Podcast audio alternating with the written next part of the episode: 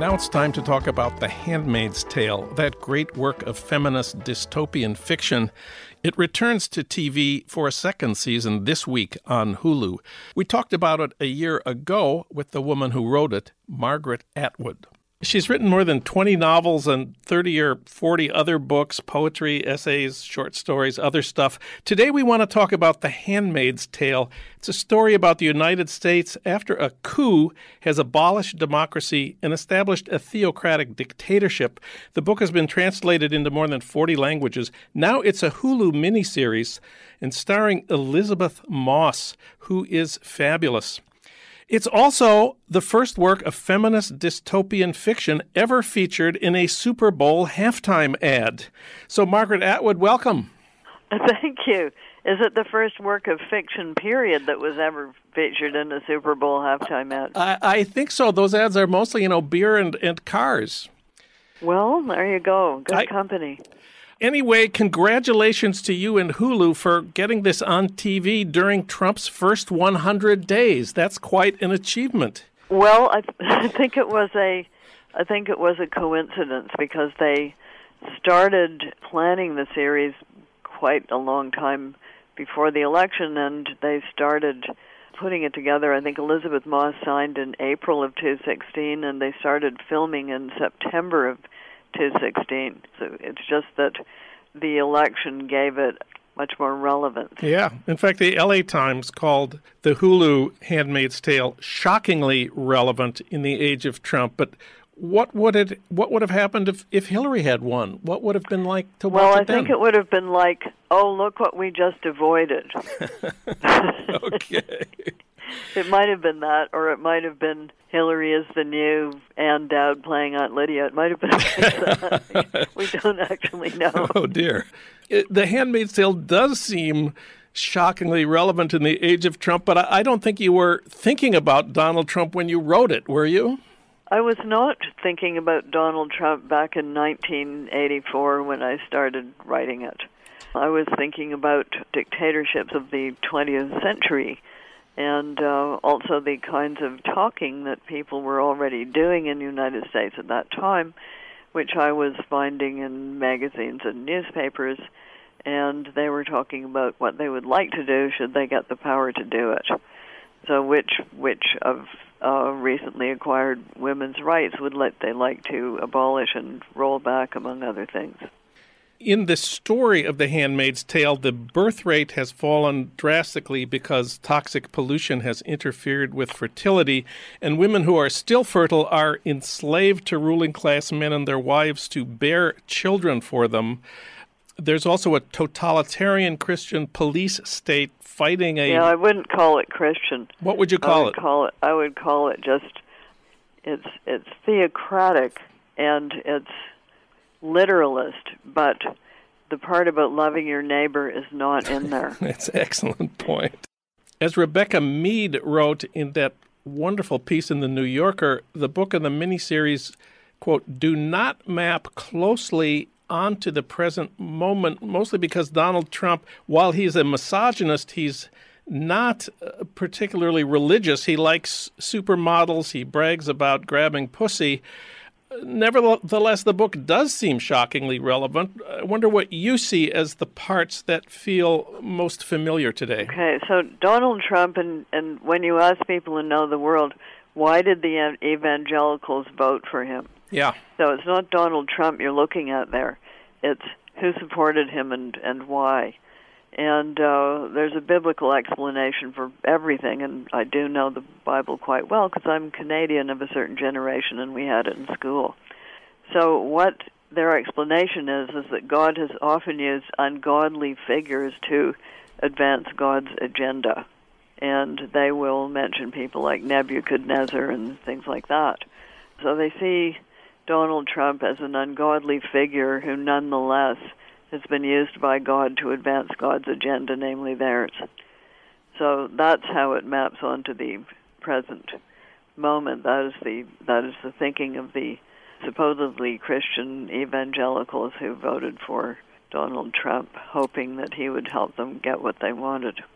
And of course, we have Vice President Pence, who is a religious patriarch and misogynist. Yeah, well, uh, I don't know about his misogyny, but but certainly he is much more orthodox, shall we say, than Donald Trump has ever been. And basically, the whole return to patriarchy seems very much a part of the Trump White House. Just those pictures of all the old white men uh, wearing uh, blue suits, shoulder to shoulder. Uh, yeah, I think that's part of the message. And part of the message is, quotes, America is back, and that's what they think of America as being. But as I've said on a lot of occasions, underneath the 18th century Enlightenment that gave you the Constitution, there is a 17th century theocracy that was Puritan. And one thing the Puritans and the Protestants in general did was they got rid of all of the female saints and demoted the Virgin Mary. So that they really got rid of a lot of uh, female iconography and symbolism that had been in Christianity before. They just dumped it out the window. And what remained was pretty solidly male. In fact, somebody has a study of people who were stolen away by indigenous people in the 17th century, and among those people stolen, all of the men wanted to get back, and very few of the women did because they were actually having more fun among the indigenous people, where women had higher status. This this is uh, this is not the way they told the story in that John Wayne movie, The Searchers. They did not. no, they didn't. Uh, yeah, there's there's quite a lot of actually research done in this area, and there's a book called The Unredeemed Captive, in which uh, woman is stolen away, and and they they find it where she is and try to get her to come back, and she just doesn't want to. I think I saw you for a minute on screen in the Hulu mini miniseries, the the scene where one of the handmaids, one of the girls says she was gang raped at 14 and had an abortion, and there's a circle of women around her, and you're you're part of the circle, and so there's there's two circles around two circles. One of them are the handmaids, and the others are the Aunt Lydias. The Aunt Lydias, and and yeah. the, the head Aunt Lydia says after hearing the story of the gang rape at 14, whose, whose fault was it? And and what do you answer? Well, the circle answers her fault. And my character, or I should say the central character, Elisabeth Moss, playing Offred, isn't pointing and saying that. And my character bops her over the head to make her join in. Pay attention and start chanting now. so, whose fault was it? Her fault. And who led them on? And what's your answer? She did. She did. So, in my generation, people used to say she got herself raped, mm. you know, as if it was an autonomous act. And then Aunt Lydia asks, Why did God allow such a terrible thing to happen? Yes. And that they say, Teach her a lesson. Teach her a lesson. And so I wonder what it was like for you to do that scene. Oh, I think it was pretty painful. I mean, it, it's always, it, it brings back that whole generation. Well, the good old days, you know, the good old days. That's what things were like. So if mishaps happened, it was your fault. Well, the week that Trump took the oath of office, you wrote a piece for The Nation on the subject of the obligations of the artist in the age of Trump. You you looked at the argument that artists and writers have a special responsibility to speak truth to power, a Yeah, you can't tell them to do that. You can't tell artists and writers what to do. Uh, but some of them will do that. Yeah, I, I thought you had a wonderful argument where you said uh, artists are being lectured on their moral duty. How come other other professionals aren't? And who come, let's hear it for dentists. yeah. what about what about the obligations of dentists in the age yeah, of what Trump? About them? Yeah, the obligations of dentists in the age of Trump. Stand up for dentistry. uh, I don't think dentistry is actually being threatened yet, although it might be soon when you wrote A Handmaid's Tale, that was, of course, in the age of Reagan, the middle of uh, Reagan's uh, eight year term. Did you write A Handmaid's Tale out of some kind of sense of obligation to speak truth to power? No, I, I, I don't. Um, as I say, you can't tell artists and writers to, that they have a special obligation as artists and writers. And in fact, there's nothing inherently sacred about books. There's nothing inherently sacred about art. And books and art have often been employed in the service of dictatorship. So uh, let's not get too holy about that. I write things that interest me, and that's what authors do. So if they're writing something that doesn't interest them, it's not going to be very good, is it? uh, so, so I think I think we're always we're always piling onto artists and writers obligations that ought to be the obligations of every citizen. So, what kind of artistic responses to Trump might be uh, possible? Of course, we have lots of satire that makes fun yeah. of Trump. Yeah, it, it, it never really.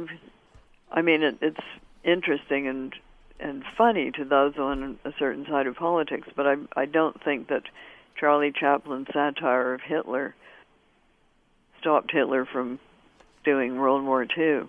Yeah. Did it? No. no. So what kind of art is likely to come out of it. If if nothing else, I would say the art of witness. So people making a record of the times we live in, but the times we live in are so volatile and so changeable. You don't know from one week to the next what this administration is likely to do or say. I think people just haven't got a grip on it yet. The New Yorker profile by Rebecca Mead says that you went to one of the uh, women's marches the day after Trump's inauguration. What what was that like? The one in Toronto. Yeah. Yeah, so it's it's even at one remove for people in Canada. It's not actually our president, but I'm, people were marching in sympathy.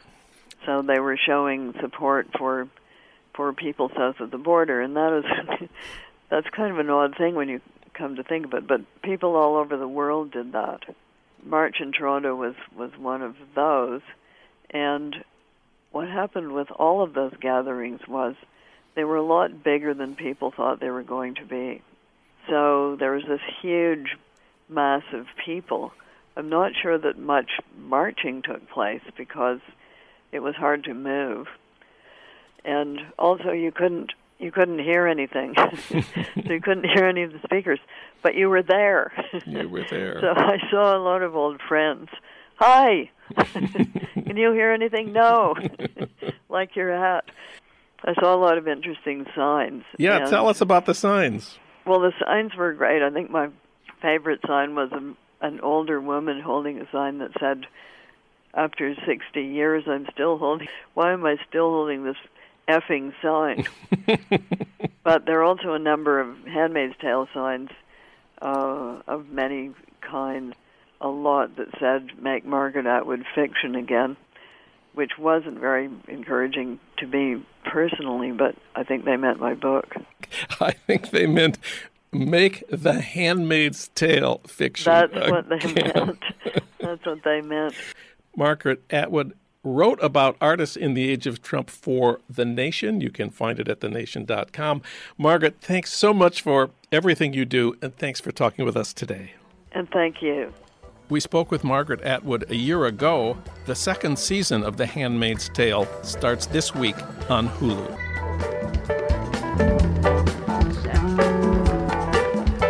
You've been listening to Start Making Sense, the weekly podcast of The Nation magazine.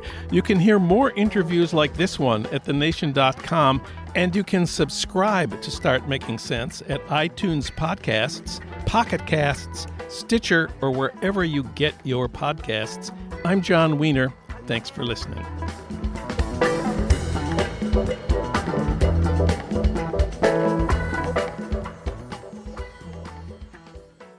Say goodbye to your credit card rewards. Greedy corporate mega stores, led by Walmart and Target, are pushing for a law in Congress to take away your hard earned cash back and travel points to line their pockets. The Durbin Marshall credit card bill would enact harmful credit card routing mandates that would end credit card rewards as we know it. If you love your credit card rewards, tell your lawmakers hands off my rewards. Tell them to oppose the Durbin Marshall credit card bill.